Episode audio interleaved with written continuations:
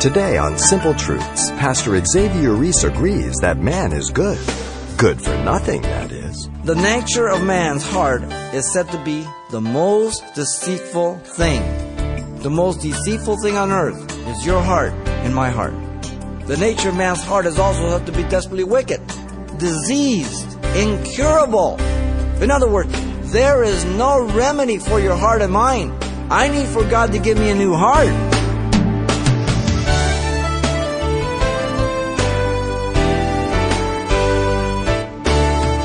Welcome to Simple Truths, the daily half hour study of God's Word with Xavier Reese, Senior Pastor of Calvary Chapel of Pasadena, California. The excuses are endless codependence, enablement, temporary insanity, and the old standby the devil made me do it. But it sure is difficult for man to admit his faults. And though the general consensus maintains that man is basically good, the assessment we find in Scripture exposes this somewhat different yet alarming simple truth. The heart is deceitful above all things and desperately wicked. Fortunately, God has a remedy for man's condition that promises complete transformation. And getting right to the heart of the matter with a message titled, Man's Bent is Toward Evil, is Pastor Xavier continuing a study from Jeremiah 17. Let's listen. The corrupt nature of the nation of Judah had no remedy. And it's depicted through a threefold description in our text here. First of all, the nature of Judah's sin is verse 1 through 4. Secondly, the failure of Judah's sin is in verse 5 through 8. And then the source of Judah's sin is given to us in verses 9 through 13. Let's begin here with the nature of Judah's sin in the first four verses. Notice first in verse 1, the sin of uh, Judah was deeply ingrained. Now, all of us are sinners by nature, but if we continue to feed that and cultivate that, then it develops and it hardens. Have you ever poured cement? While cement's wet, you can work with it. Once it sets up, drop your trowels, walk away. Come back with a jackhammer the next day. Nothing you can do. This was the heart of Judah. Sinning had become her nature, but her perverse nature at that, enslaving the mind of her people and dominating the life of her people. Notice, secondly, the failure of Judah's sin is given to us, verse 5 down to 8. Now, the failure is described through a contrast. Notice first, the Lord declares in verse 5 and 6 the individual that is cursed. The cursed man is the one who trusts in man. References to another man, another human being. Judah was trusting another man. They were looking to Egypt. As you know, in Jeremiah 2.18, God said that Egypt would be a false ally. They, they would not help them. And as we know, um, God defeated them through Babylon. Anything that is dependent on as a substitute for God or to thwart the purposes of God is the arm of flesh. You fill in the blank, whatever it is. Psalm 146 3 says, Do not put your trust in princes nor in the sons of man, in whom there is no hope. Psalm 20 says, Some trust in chariots, some in horses, but we will remember the name of the Lord our God. Notice, secondly, in verse 7, that the Lord declares the individual that is blessed. Here's the contrast. Of course, Judah had trusted in the arm of flesh, but now he says, Now look at, look at your failure by contrast. Here, here's the blessed person. The blessed man is the one who trusts in the Lord. The reference to being blessed as being under the authority of Yahweh, under his loving care. The Lord declares the outcome, notice in verse 8, of the blessed individual.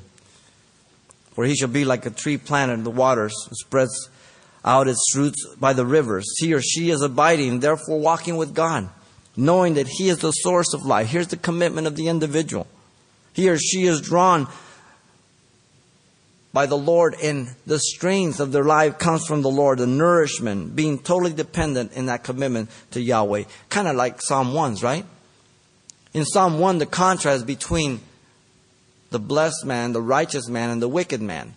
Right here, the contrast is between the one who is abiding and the one who has departed. Two different contrasts. So Psalm 1 contrasts the righteous and the wicked. Here, the focus is on what they've decided to do. One has decided to abide, the other one has decided to depart. This is the key emphasis in this passage departure. The book of Hebrews warns us to not depart from the living God, not to drift, not to lose sight of the promises. And he will not fear when heat comes. Here's the result of that individual. He or she, through their consistent and firm commitment of being grounded, will not be moved in difficult times of testings. Now, some of you have gone through some difficult times in your life, and God has been faithful, and those things will serve you as a testimony, a pillar of stones, if you will, a monument. So when the next difficult time comes, you look back and say, God is faithful. I can trust Him. He got me through the Jordan. He got me through the Red Sea. He's wiped out the Amorites. He's wiped out the Hittites. He's knocked down the walls of Jericho. He is trustworthy.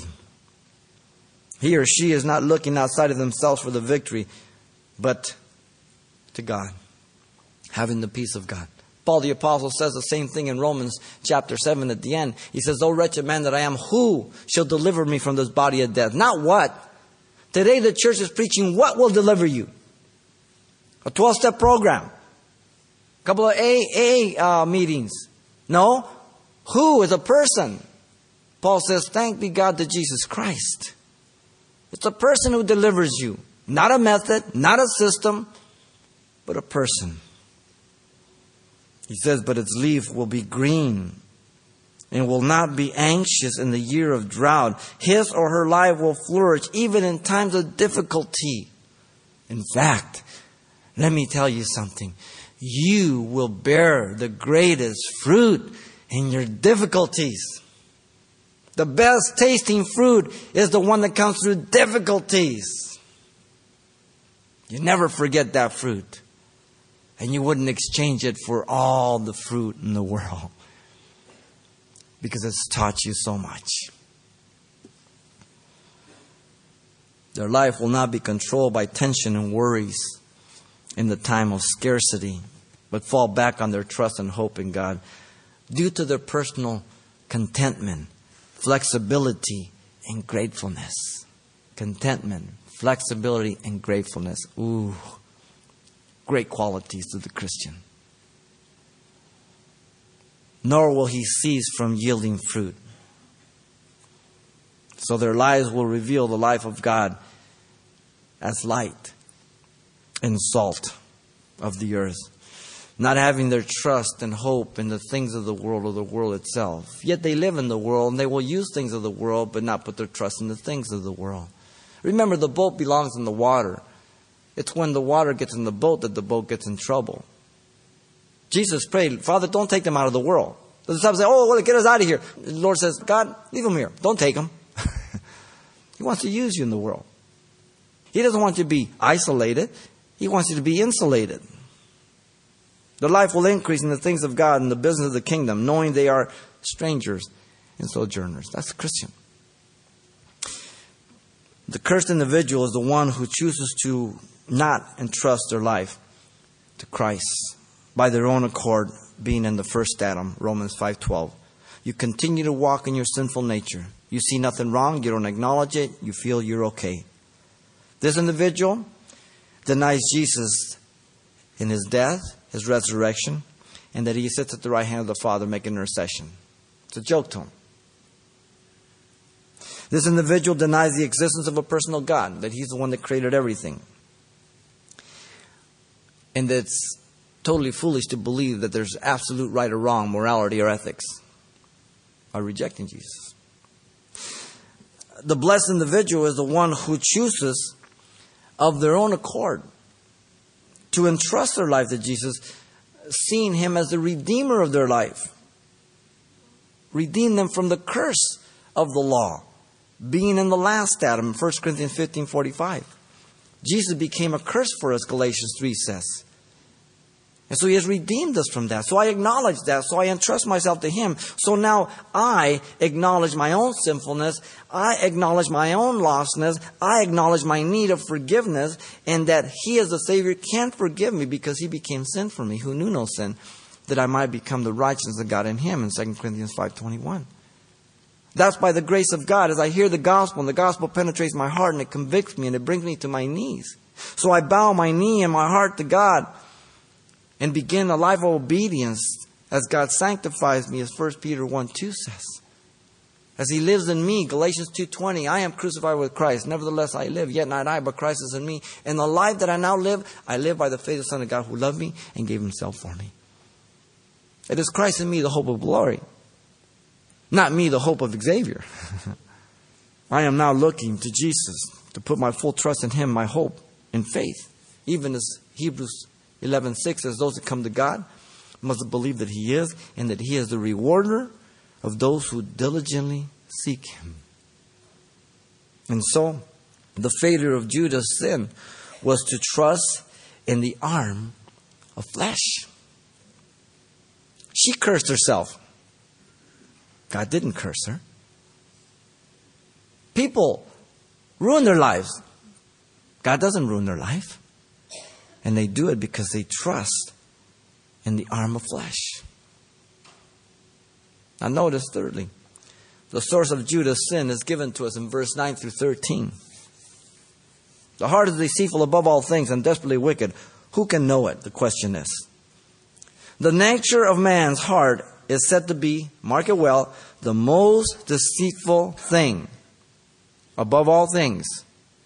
The most deceitful thing on earth is your heart and my heart. The word for deceit means treacherous, it is self serving. The nature of man's heart is also thought to be desperately wicked. If, if deceitful wasn't enough, desperately wicked. And the phrase means desperately sick, diseased, incurable. In other words, there is no remedy for your heart and mind. I need for God to give me a new heart. I need for Him to change my nature. I can't revamp my heart. I cannot reform my heart. I have to be renewed by the Spirit and the Word of God. I have to be regenerated, born again. The people in Jeremiah's day were saying, Our parents have eaten sour grapes, and our teeth are on edge. You want me to translate that for you? I'm dysfunctional. It's my parents' fault. Nothing new under the sun, huh? And so God told Jeremiah that each individual was responsible for their own sin in Jeremiah 31, 29, and 30. Don't be saying that thing. In fact, this proverb is identified in the book of Ezekiel, chapter 18, 2, as being declared by the people in captivity. And here Jeremiah says it was being said there. So all the people of Judah were trying to blame all their ills on their parents. Does that sound familiar for today? The philosophy of blaming others is nothing new. It started way back in the garden as Adam told God, It's the woman you gave me.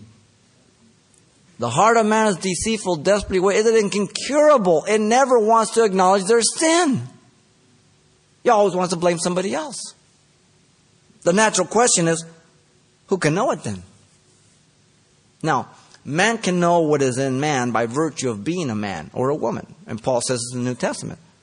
We've been around for a while. We've lived with man in here, so we can pretty well tell, and figure a guy out. Sometimes con artists, they get over on us, but for the most part, we can tell where a person's coming from because especially if you're street smart, you know, you've been around and you can kind of tell where people are because you know you and you're a creep too, so you know what creeps look like and act like and all that, so you know, you can identify.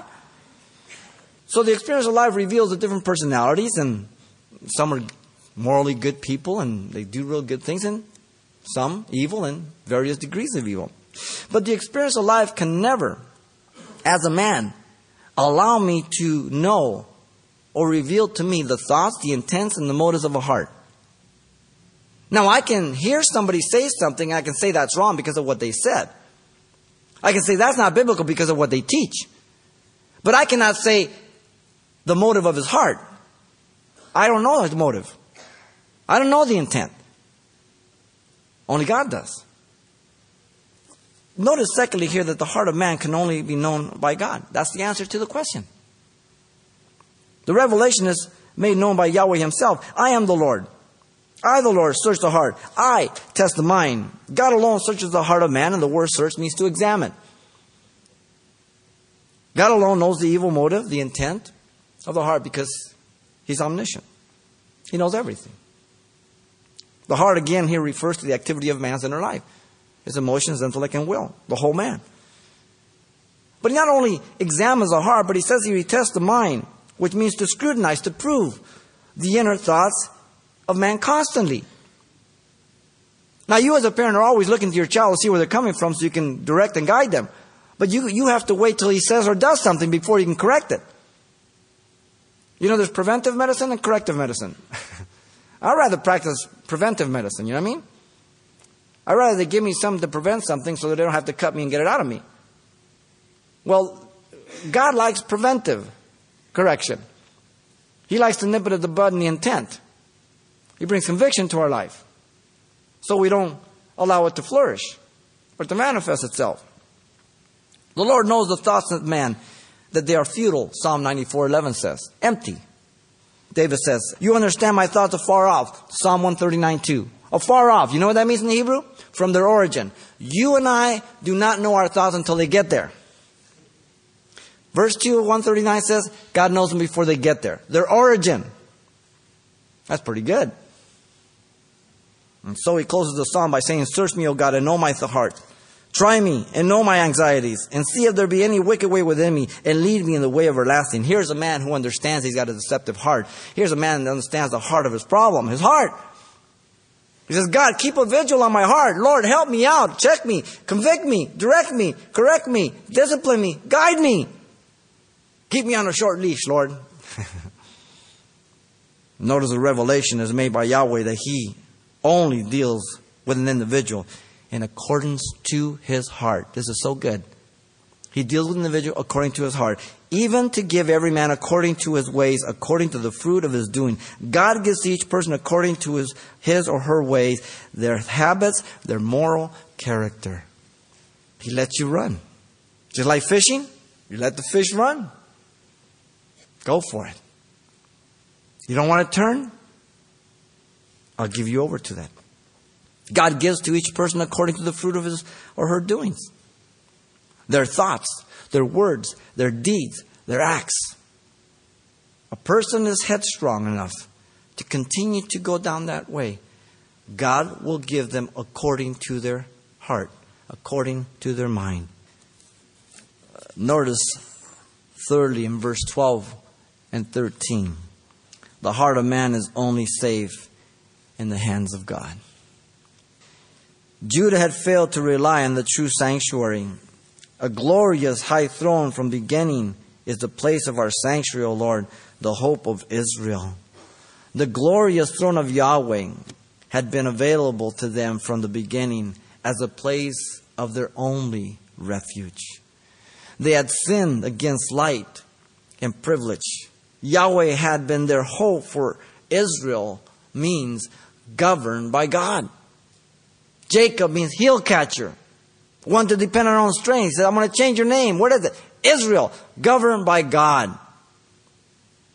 Judah's told the consequences of, of her choices. These are reaping and sowing, not God just punishing. All who forsake you shall be ashamed. That's the first thing. Their lack of wisdom would be revealed. The regret of losing what they once had would be acknowledged by their own choice in captivity. Those who depart from Yahweh shall be written in the earth. That's the second thing. The significance of these names means that they would soon disappear. When you write in the, in the, in the dirt, when you come back tomorrow, the wind's probably blown them away. People have stepped on it. So the idea is you're going to disappear from my mind. You won't be in my mind any longer. Judah is also told the sin of her folly. Because they have forsaken the Lord, the fountain of living water. Judah had left Yahweh by her own choice. This is very, very clear over and over and over again. The departure from Yahweh came by the enticement of another rival. The giving of oneself to a rival is the act of treachery to one's master, in this case, one's husband. Rivals are always around us, people. We get to choose whether we will be faithful or we will be treacherous. The choice is ours. Judah had chosen to drink out of broken cisterns, it says, indirectly.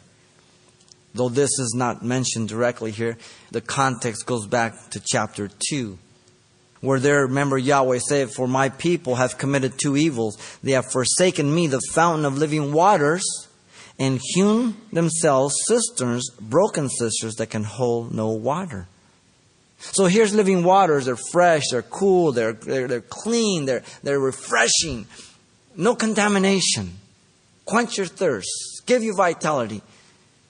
And they forsook those and they carved themselves out these cisterns out of the limestone. And yo, they would be filled with water in the rainy seasons.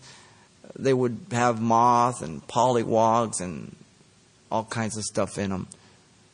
And some of them were cracked, and they didn't know until after they were filled and the water would lose out. What a contrast. She had chosen to drink out of these dirty, cracked cisterns rather than the living water that had been given to her. What a picture of today, of so many.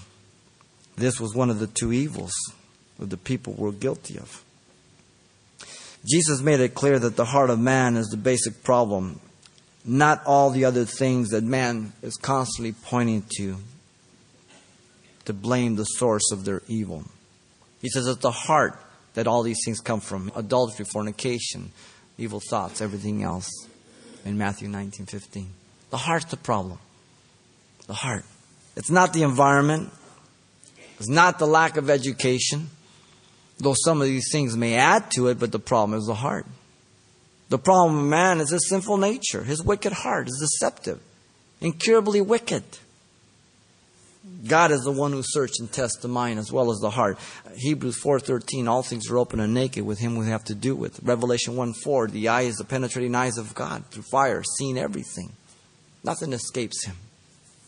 And so the place of safety is to live abundantly as in Christ. John 15 abide in me and I in you. As the branch cannot bear fruit of itself unless it abides in the vine, neither can you unless you abide in me abide. The manner in which you abide is by walking in the Spirit. Ephesians 5:18 continually. Prophesied in John 3:38 and 39, out of your innermost being shall gush torrents of living water. And this he spoke of the Holy Spirit, which was not given yet, because Jesus was not yet glorified. Walking in the Spirit, that I don't fulfill the lust of the flesh. The source of Judah's sin was her deceptive heart. That's the problem. And so the sin of Judah is depicted in the threefold description. The nature of Judah's sin was deeply ingrained. The failure of Judah's sin was to trust in the arm of flesh. And the source of Judah's sin, her deceptive heart. Man, three things that I need to pay attention to. Three good warnings for the day that we're living in. As we live in a very sinful nation, a very deceived nation, even as Judah to us in that day. May God give us wisdom from above and walk in obedience. Pastor Xavier Reese, revealing the deceptive heart of man and the transformed life we find in Christ from our study of Jeremiah chapter 17. And just before we close, let me mention that copies of today's Simple Truth study titled Man's Bent is Toward Evil are available on CD as always for only $4. And this will also include everything Pastor Xavier shared the last time we were together as well. So once again, the title to ask for is simply Man's Bent is Toward Evil. Or just mention today's date. You can request your copy by writing Simple Truths, 2200 East Colorado Boulevard, Pasadena, California, 91107. Or to make your request by phone, call 800 926 1485. Again, that's 800 926 1485. Or the address once again is Simple Truths, 2200 East Colorado Boulevard, Pasadena, California, 91107. And thanks for mentioning the call letters of this station when you get in touch. This helps us track the effectiveness of this ministry in your area. And then be back for more simple truths right here next time with Pastor Xavier Reese.